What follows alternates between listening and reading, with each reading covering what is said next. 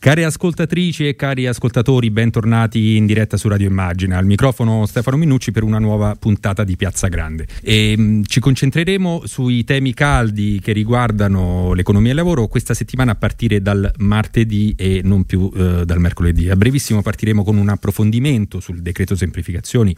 e sul, sull'intenzione di modifica del codice degli appalti, intenzioni di modifica che sono state diffuse nella bozza, eh, un tema che in queste ore eh, sta scaldando gli animi della maggioranza di governo, mentre nella seconda parte faremo un punto politico insieme alla sottosegretaria ai rapporti con il Parlamento Caterina Bini eh, per comprendere meglio l'iter dei prossimi provvedimenti che il governo dovrà mettere in campo. 342 142 6902 per i vostri sms, whatsapp e whatsapp audio. Dunque, nei giorni scorsi la circolazione delle prime bozze del decreto semplificazioni ha acceso uno scontro politico sulla revisione delle regole per gli appalti pubblici eh, le posizioni tra i partiti sono molto distanti, da una parte la Lega di Salvini insiste con la sua idea di azzerare il codice degli appalti, mentre il Partito Democratico vuole aumentare la velocità nelle procedure, ma allo stesso tempo chiede una tutela della legalità e per questo boccia eh, quindi l'idea di liberalizzare i, sub- i subappalti e legare al massimo ribasso. Come coniugare dunque la velocità nelle, eh, delle, di queste procedure con la sicurezza della legalità? Ne parliamo con il responsabile eh, sviluppo economico e, PMI nella segreteria del Partito Democratico Cesare Fumagalli che ci sta ascoltando, bentornato a Radio Immagina. Buonasera, buonasera a tutti. E con il presidente dell'ANCE, Associazione degli Edili, Gabriele Buia, benvenuto e grazie per aver accettato il nostro invito. Buonasera a tutti. Dunque, Fumagalli, partirei da lei. Eh, nella bozza del decreto semplificazione, uscita qualche giorno fa, ci sono due punti che, come abbiamo visto, eh, in queste ore stanno, diciamo, hanno fatto discutere la liberalizzazione dei, dei subappalti, in pratica c'è l'ipotesi di eliminare la soglia massima del 40% per affidare i lavori e la reintroduzione del criterio eh, del massimo ribasso per le gare che potrebbe favorire la criminalità, questa è la critica, e, mm, eh, e abbassare la qualità del lavoro. Come giudica questa ipotesi? Io credo che se ci incistiamo dentro nella enucleazione delle sole due questioni a cui ha fatto cenno, eh, eh, ci si inchioda su, su, rive, su rive opposte. Io credo, eh, mi piace dire che il Partito Democratico è fortemente interessato dentro il governo per la sua parte a fare in modo che le risorse, tante, le tante risorse del Piano Nazionale di, di, di, di resilienza e di ripresa, eh, quelle eh, che saranno che sono dentro il, le risorse europee del settennio 21-27, il residuo delle risorse europee 2014-2020, eh, le tante altre risorse riescano ad essere spese. Questo è eh, eh, un contesto dal quale non si può prescindere. Le modalità eh, le modalità credo che debbano essere una dose maggiore di semplificazione, eh, i dati sono sotto gli occhi di tutti e, e, e sono un di lentezza eh, nell'intera procedura che consente poi di arrivare alle opere compiute. E allora eh, da queste necessità si, può, si deve partire per trovare la soluzione. Anche con la questione del subappalto eh, che ripeto non viene inventata oggi da zero è dentro il nostro ordinamento eh, è, è, dentro le modifiche che sono state fatte negli anni più recenti al codice degli appalti che ancora però non è, non non è soddisfacente. Io lo dico senza timori, eh, non è soddisfacente la, la, soluzione che è attualmente in essere. La proposta girata dentro le bozze prime bozze del decreto di pubblicazione cerca di andare in quella direzione, anche la questione del massimo ribasso. Io credo che non debba essere confuso il codice degli appalti con il codice penale né con uh, lo statuto dei lavoratori. Ci sono le tutele della legalità sono imprescindibili per il Partito Democratico, le tutele dei diritti dei lavoratori sono imprescindibili, eh, ma dobbiamo trovare la soluzione, siamo impegnati anche come Partito Democratico a trovare la soluzione che consenta di dare più semplicità e più velocità alle opere. Quindi eh, io dico nessuna demonizzazione, non possiamo sbracare e togliere e togliere tutto. L'assenza di regole eh, eh, non è la soluzione, occorre che ci siano regole poche, precise, eh, poco, poco, interpretabili che vadano però nella direzione di superare la situazione attuale. Oggi sì. eh, è a tutti purtroppo ben noto quando c'è chi vince la gara, ci sono il secondo e il terzo che hanno già pronto il ricorso e, e, le autorizzazioni sono lunghe ad arrivare e, tante partite che sono, io mi rifaccio a un documento che condivido totalmente fatto dai sindaci del Partito Democratico proprio nei giorni scorsi che denuncia questa situazione che non consentirebbe di spendere le risorse, sarebbe davvero un peccato mortale. E allora, Presidente Buia, eh, come sono state accolte queste, queste ipotesi di modifica da parte dei costruttori? Come vede tutta questa partita?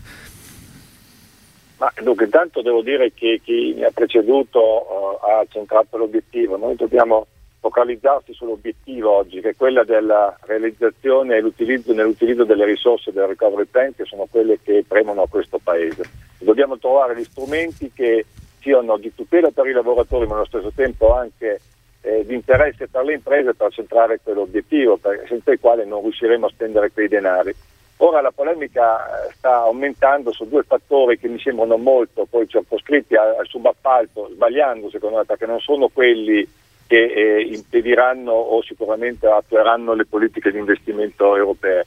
Eh, dobbiamo per forza di cose però far chiarezza un attimo. Intanto eh, sul fatto che noi non abbiamo mai chiesto la liberalizzazione del subappalto, mh, anche se è una norma europea dobbiamo dircelo, questo non dobbiamo negarlo, l'Europa lavora tutto in un'altra maniera e siamo in procedura di infrazione dal 2019 con sentenza UE, pertanto io auspico che ci sia la forza e la determinazione su questo argomento di far sedere le parti sociali al tavolo e risolvere una volta per tutte nel,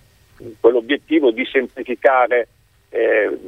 le, le, norme per quanto riguarda anche altri provvedimenti, perché eh, non parliamo solo di subappalto, abbiamo anche tematiche legate proprio al codice eh, in contrasto con la normativa europea e come tale dobbiamo, dobbiamo risolverlo. La polemica sul massimo ribasso, guardate, noi abbiamo sempre contrastato il massimo ribasso, no, non è adeguato, non lo vogliamo e l'abbiamo sempre detto.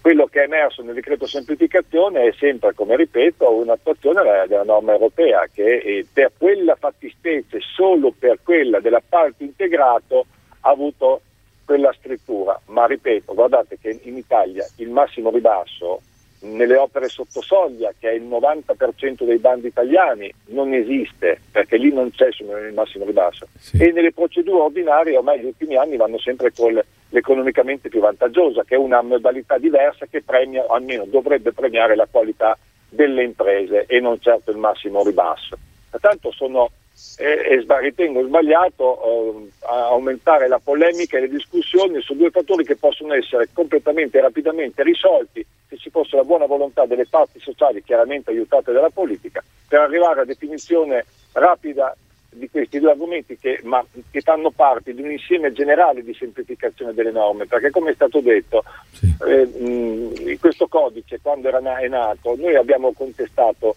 l'essenza di questo codice, non per partito preso, eh, soltanto perché ritenevamo che non fosse adeguato alle necessità di questo Paese e l'evidenza è arrivata con lo sblocca cantieri che ha modificato il codice, di semplificazione 1 e adesso semplificazione 2, senza i quali non potevamo centrare quegli obiettivi. Ora, adesso dobbiamo correre con questi strumenti, manteniamo questi strumenti in essere e corriamo per centrare l'obiettivo e nello stesso tempo dobbiamo avere la forza di parallelamente di cominciare a riscrivere nell'ottica della semplificazione e dell'accelerazione delle procedure che ricorda tutti per lo sì. più sono a monte delle gare, perché il 70% dei ritardi sono a monte delle procedure di gara. Sì, su questo infatti c'è un, appunto, un tema che volevo aggiungere, no? tra, tra, diciamo, tra, passaggi CIPE, varie firme, conferenze dei servizi, valutazione di impatto, cioè è, è lì no, che bisogna anche incidere. Eh, perché certo. si dovrebbe magari intervenire sulla burocrazia, no? Anche il certo. discorso del massimo ribasso, eh, io le rilancio la, la, la,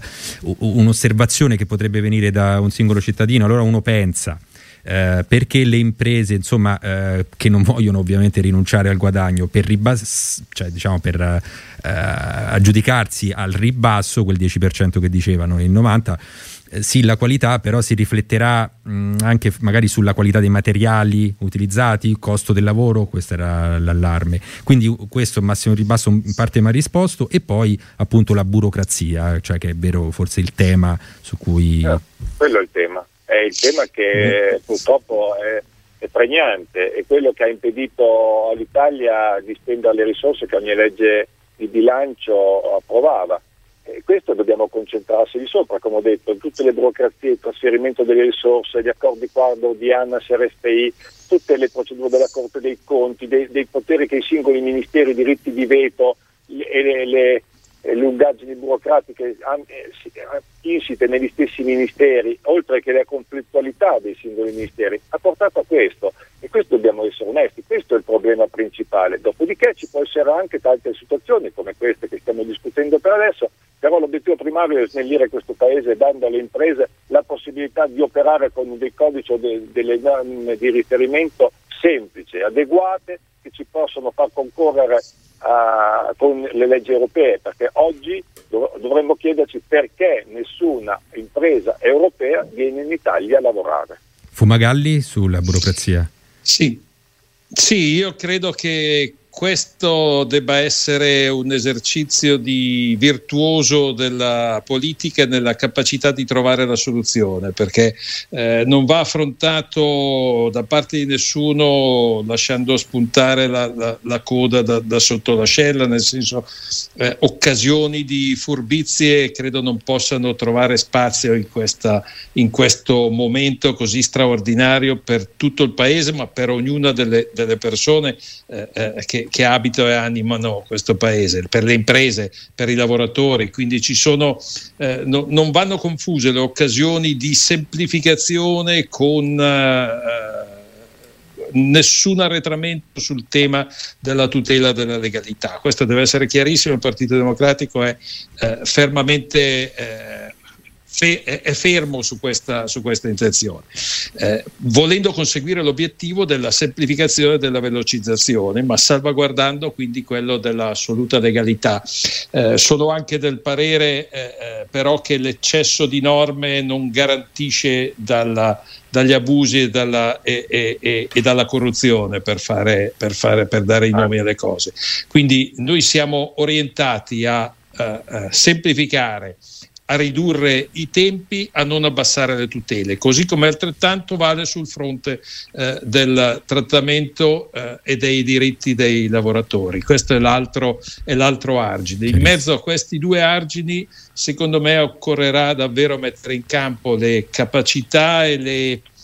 eh, il perseguimento dell'interesse, dell'interesse, comune, dell'interesse paese, lo dico senza retorica perché eh, la quantità delle risorse in gioco potrebbero essere occasione per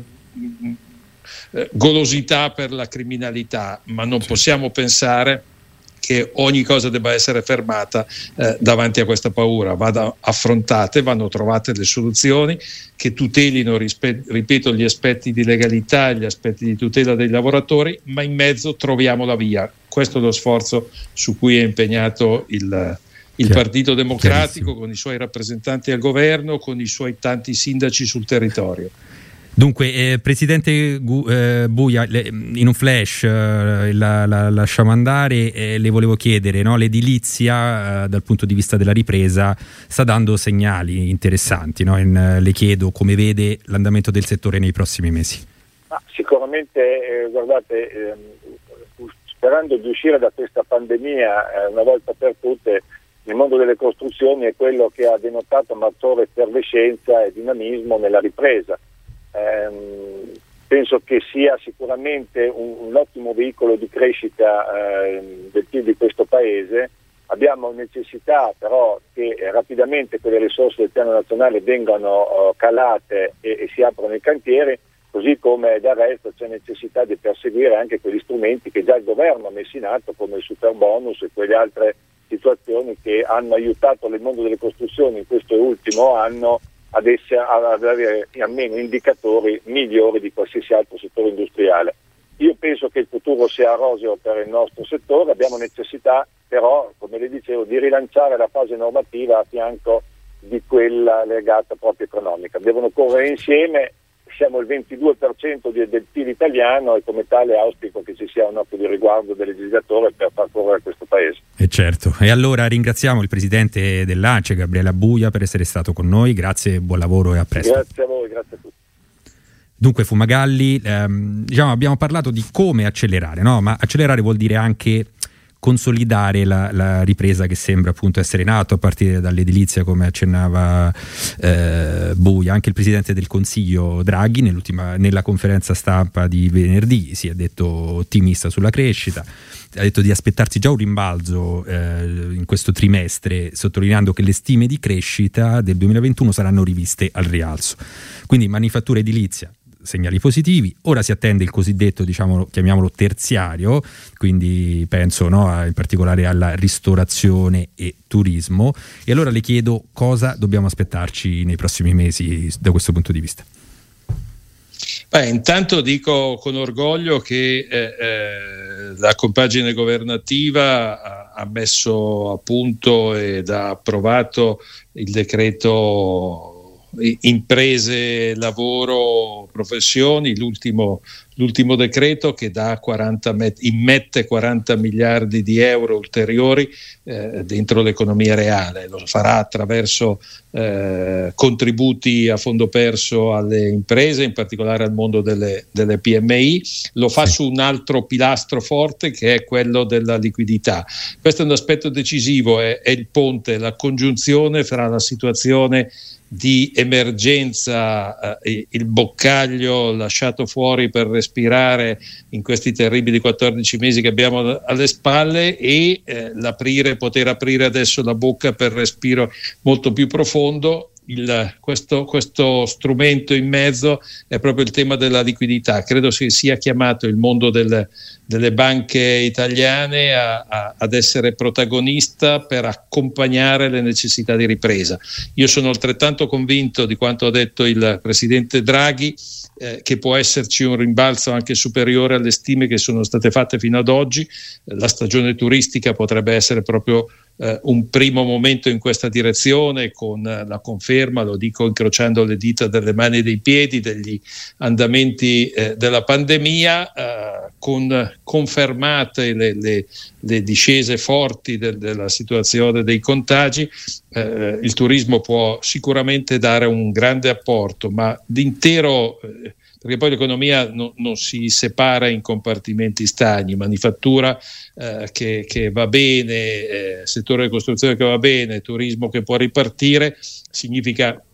mettere eh, in moto integrato l'intero ciclo dell'economia, che a me piace ricordare è una scienza che poi si basa sui comportamenti umani, alla base del quale ci sta la fiducia. Se riparte il ciclo della fiducia, credo che ci siano le condizioni perché eh, i prossimi mesi, l'intervallo che c'è da qui alla fine dell'anno, sia un momento importante per l'intera economia italiana che, lo ripeto, è fatto per gran parte di eh, piccola e media impresa capace, se accompagnata con il discorso della liquidità nei prossimi mesi, di agganciare davvero le tante occasioni che nascono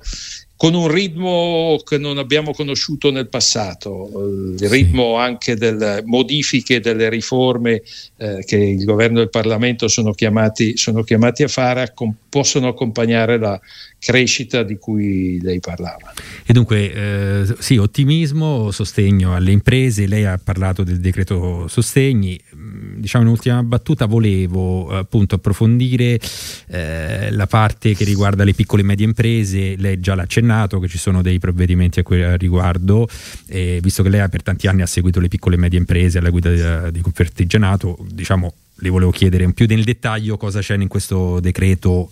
eh, per le PMI. Beh, intanto c'è il completamento di risorse eh, che vanno a, ad integrare i mancati, i mancati incassi eh, eh dovuti alle chiusure delle, delle attività, al forte rallentamento dell'economia in generale, qui ci sono 14 eh, miliardi, una, ci sono nuove modalità eh, che integrano quelle precedenti, la possibilità eh, di guardare